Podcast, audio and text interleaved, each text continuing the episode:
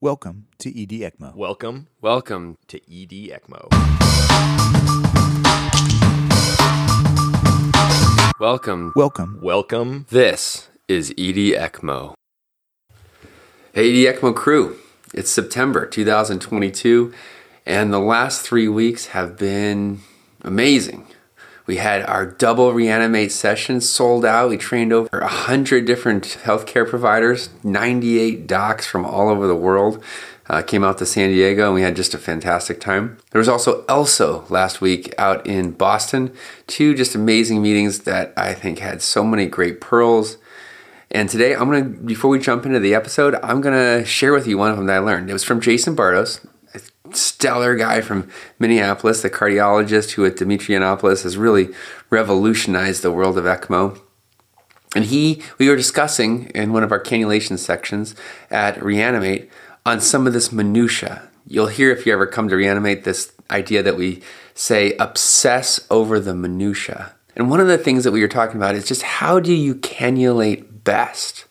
My personal opinion is to use one cannulator. So sometimes we'll train to have, if you have enough physicians, to have one cannulator on each side so that you're having the maximum benefit. You could each doc can go for uh, a vessel. I've changed my mind. I think the one cannulator initiation is better.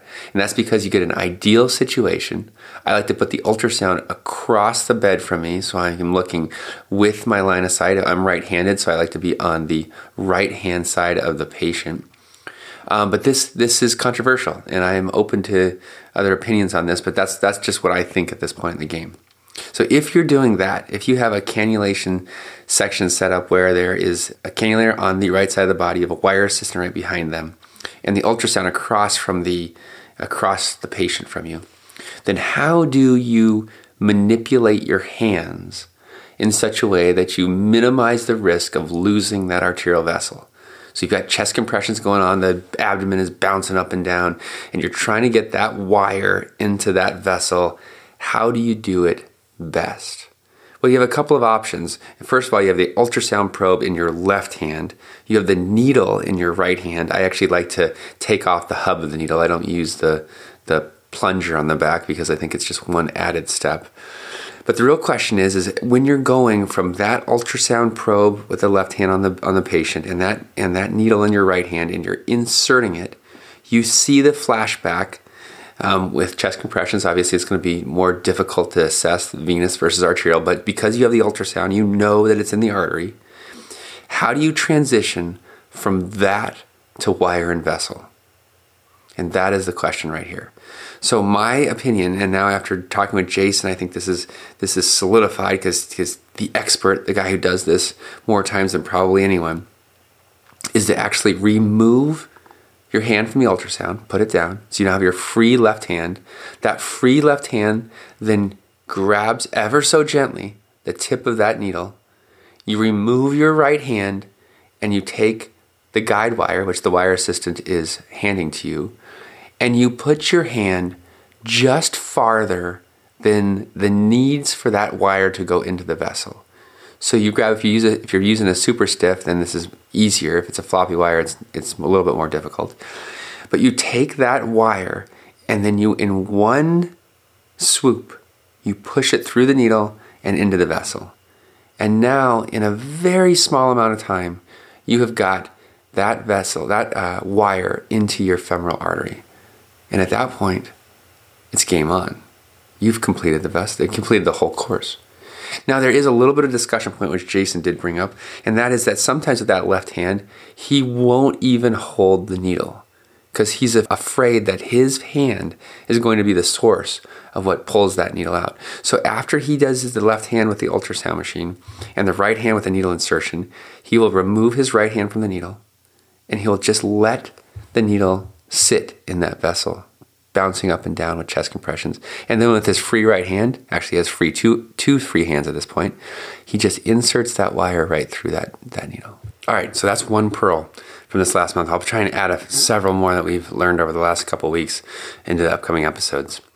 This month, I have Gauri Mork from Aarhus University out of Denmark, and we're going to talk about her new paper. It is phenomenal. Let's jump into it. Good morning, Gauri. Good morning, Zach. Thank you for having me. Yeah. So tell me a little bit about yourself. Where are you? What are you doing? How'd you get involved with, with ECMO? Right. So I'm a cardiology resident from the Aarhus University Hospital. Uh, been there since 2016, and before that, I had an internship in anesthesia and intensive care, and that really spurred my interest in OCA patients, especially and especially ECMO. Um, so I rushed to the Department of Cardiology because I knew they had great experience in that and seen so many great cases. So that's why I'm there. Awesome. And Gary and I first met at the Paris course uh, last year, and we're going to see her out at Reanimate in just a few months here in San Diego. So we're excited to have her. Can't wait for a great time. It's going to be awesome. We're doing it at Paradise Point here in San Diego, out on the beach. We're going to have uh, just a ton of fun. It's going to be a great time. So come on out if you if you have the time off. Uh, so Gary, so let's let's talk about Denmark. Tell me what the ECMO landscape looks like out there. Right. So Denmark is a very small country. There's a population of 5.8 million inhabitants, and there are only four cardiac arrest centers in Denmark that perform ECPR. And uh, Aarhus University Hospital has been performing ECMO since 1997, uh, but ECPR has been performed since 2010 and it is the most aggressive center as well. We have much more cases than the other centers, but but it's a small country. We don't have many cases. I, I guess an annual case number would be 40 in the entire nation. So um, our experience uh, within the number of population is, is small, but but we have great numbers. We have great experience with it. And so, how does how does it work? You have an out of hospital cardiac arrest. It comes in, and tell me about the process right. So th- there are some regional differences. I'll just tell you how we do it in Aarhus. Um, well, Central Denmark region, the region where Aarhus uh, University Hospital is, there's only one cardiac arrest center in the region, and we have a population of 1.2 million inhabitants. And we're so privileged that we have community citizens who perform bystander CPR within few minutes. I think the rate is more than 80% bystander CPR. So when there is an OCA case, they will call 112, which is similar to your 911, and a person will dispatch a uh, emergency physician with a rapid car uh, together with an ambulance as soon as that is an OCA case. And this physician has three options. They will be dispatched to the scene. Either they will terminate the treatment if the the treatment is uh, futile. Or if the patient has ROSC, um, the patient will be transported to local hospital if it's a non cardiac cause. Or if it's a cardiac cause, it will be transported to a cardiac arrest center. And then there's this refractory OCA population. And we have some uh, criteria which is used in all other centers as well, you know, bystander, witness arrest, and there's an age limit and, and shock rhythms. If they find a patient as a candidate, this patient will be communicated to a cardiac arrest center and they will decide whether this patient should be transported or not. And this has to be happening you know within few minutes. Um, and if if they decide to transport them they will be transported with ongoing mechanical chest compression uh, directly to the cath lab where the secondary evaluation will be done by the ecmo team so just to get back to that bystander cpr do you i mean it, i saw that in your paper i think it was like 90 something percent uh, yeah. how is that what do you think is the reason for that well, I, th- I, think that has to do with uh, some great colleagues, very, very enthusiastic colleagues who've been introducing uh, a lot of volunteer programs. So in Denmark, uh, the general uh, bystander CPR rate is remarkably high compared to many other countries. And I think uh, we've been increasing the focus on OCA patients and and and done some great campaigns uh, to educate community citizens. So that's why we have that high high rate, which is absolutely pivotal. But without them, uh, ECPR would be more or less useless. So so we benefit that a lot. Okay, so patients come into this central center. Decision is made whether they go on ECMO. How who actually does it and where does it happen? Right. So in the cath lab, we have the ECMO team, which consists of thoracic surgeons, uh, invasive and non-invasive cardiologists, and anesthetists in intensive care, and of course our perfusionists. Um, and it's a team effort. So everybody's there. We get the report, and the, the decision is made very, very quickly. So the cardiac or the invasive cardiologist will do the cannulation.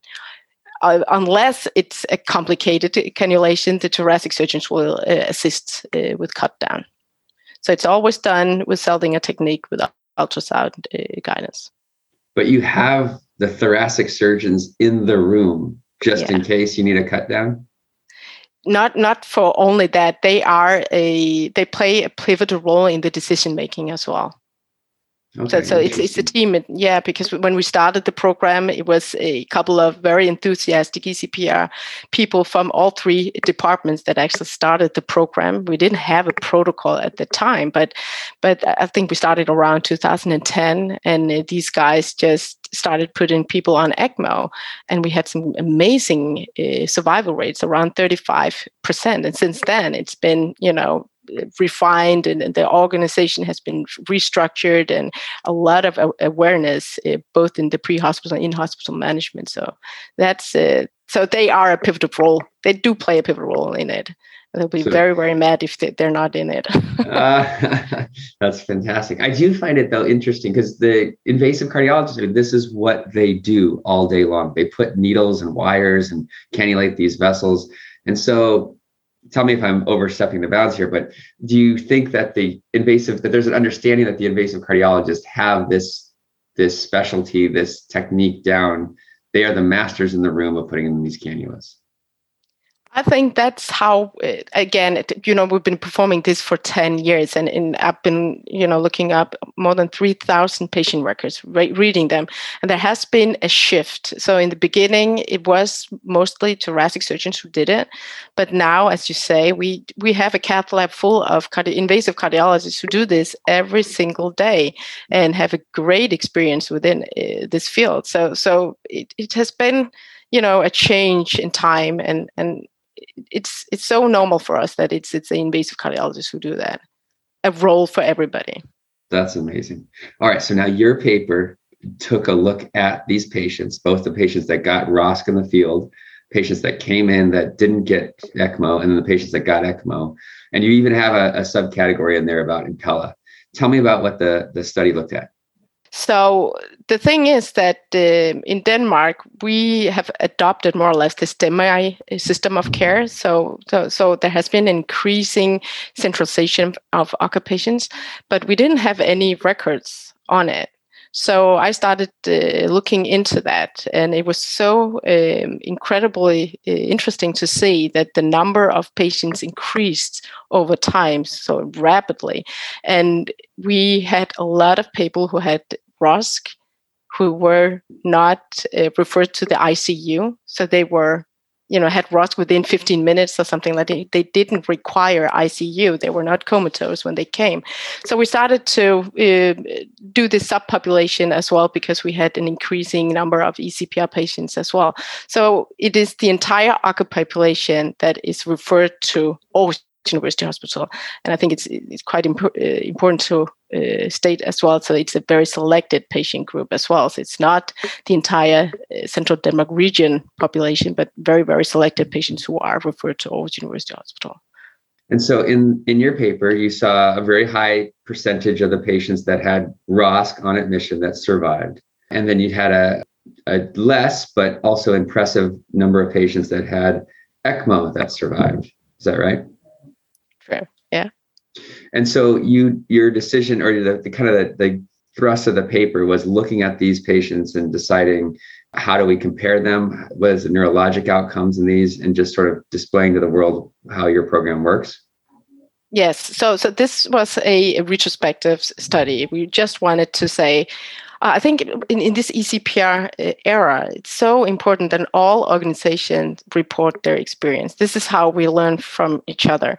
And as we were so aggressive with this ECPR program and ACA in general, I thought it was so important that we also report our experience. And um, and 20 years ago, either you had cardiac arrest or you didn't have cardiac arrest. Now you have subpopulations, right? You have the ROSC population. How do we treat them? How do we manage them? When do we transport them? And then we have all these eh, refractory cardiac arrest patients. Who should we stop or terminate treatment? Who should we put on ECMO and so on? So it's really to audit what we did and how can we improve that? Uh, and there are a lot of things that we can improve. Even though we have some great numbers here, there are a lot of things we can improve, which is the point of it all. So, what, what's your message to the world? What would be your take home from your experience? The take home message is that all uh, programs start with an observational study. So, if you need to have some numbers and then look into what are we doing really great and what are the improvements in our organization, this is how we can improve. So, always audit and monitor what you're doing. So one of the some of the observations that I had from the paper was the characteristics kind of fell in line with what we all want to say. So the older people didn't do as well. The VF did better. Bystander CPR witness was was very high in your in your subpopulation, but they they did well as also. And then the signs of life patients did that was a significant prognostic uh, improvement if they had signs of life. Right. And so, you know, there are papers that kind of go against these things, and we kind of say, well, you know, it just makes sense that someone that's older is not going to do well. And so, your paper sort of reiterates, in my mind, the the things in our mind that all should be prognostic, either benefits or disadvantages. Mm. Uh, I did say a second thing in your paper was the a lot of people on ECMO that were down for a long time. Right. So like right. two hours, there's a significant population yeah. that had that had downtimes as long as that. Any comments on that? Yeah, so uh, that surprised us as well. Uh, the thing is um, that again, Central Denmark region has a population of 1.3 million inhabitants.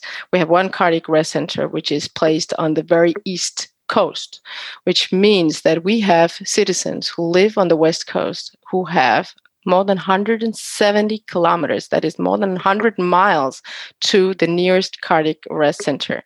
And obviously, when you have to transport these patients, it will take longer time. And uh, in a recent or, or, or previous numbers uh, of our ECPR cases showed that even though we transported them for a very long time, they survived. So that was actually criteria in our ECPR protocol, but we had to take it out because we kept seeing these patients with downtime more than 100 minutes, but still surviving. So it is an effort to um, eliminate uh, inequality in health that they are highly selected, but patients who live in rural areas should also have the same uh, advanced treatment as patients who live five minutes from a cardiac arrest center. But it was surprising to see that because in the ECPR community, we keep saying that patients should have a downtime of 60 minutes. That's like the golden hour. But we only had six patients who had that. All of them survived with good neurological outcome, but the vast majority of the patients had more than 75, up to two hours of low flow time. Um, and we're digging into that data. So, so, how did we select these patients? How how come these patients have such great outcomes despite these very very long low flow times? So that's the next step to see how can we select them? Okay, so yeah, that would be a definite difference from the majority of programs that I think are out there. That just inclusion of these these very prolonged cases. I do look through here and, and check. Tell me if I'm reading this correctly. So it did seem like the vast majority of the patients that got that less than 60 minutes, they did well. Neurologically, they did well. Hmm. But the patients who were at these prolonged times, while we had a pretty good survival to discharge rate, the neurologic function did take a hit. Right. So, I mean, I guess the, the one conclusion or the thing that you somebody might say is that, okay, so yes, it's true that if I can put somebody on ECMO at more than an hour, I can get them to, to be discharged. But are they neurologically intact? Right. I, I think um, in our cohort, more than 20% of the patients who had low flow time more than 75 minutes did survive with a good neurological outcome. And I, I think I would have expected a way less uh, percentage of that. So there are still patients, more than 20%, with prolonged resuscitation on ECMO that survive with a good neurological outcome. And we just finished a very comprehensive follow up on our survivors with these long, prolonged uh, resuscitation, and they are back to work. They are uh, socially and and and um, um, you know neurological intact with a good quality of life. So how can we select these patients despite the long low flow times? That's that's uh, the question for us now. Yeah, yeah. I mean, and that's one of the greatest take homes of this paper as well is that you showed that patients who got ROSC at the scene, you know, they're they're coming into the hospital with a pulse. Some of them aren't even going to the ICU. That their long-term neurologic outcome is similar to these patients that have had these prolonged arrest and got put on ECMO and had uh, a much more rocky road. Exactly, that is it, it, it very very remarkable because uh, we we the next step for us is to to do these follow up sh- uh, studies for both the ROSC and the, the ECPR group, but but seeing that that the survival rate is so similar at six months in in a population where you you expect the prognosis is so dismal uh, it's it's quite remarkable i think. So so we are selecting them in a way uh, that makes sense but how how do we do that?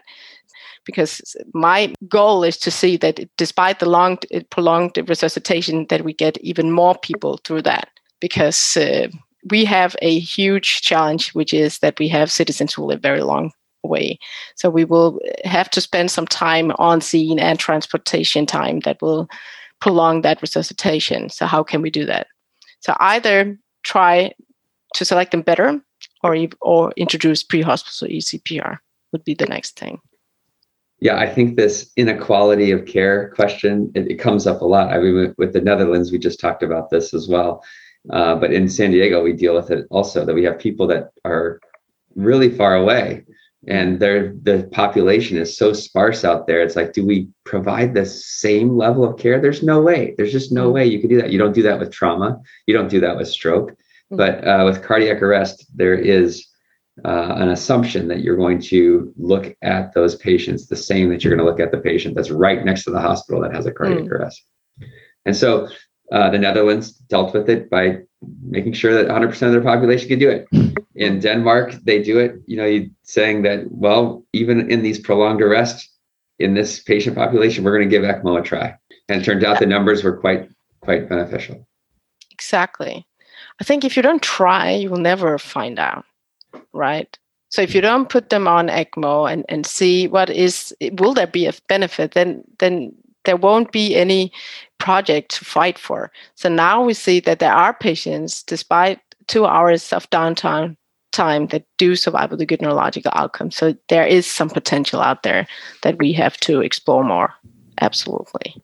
Okay. Anything else? Any other take homes for the world that, that we should learn from from your experience out there in Denmark?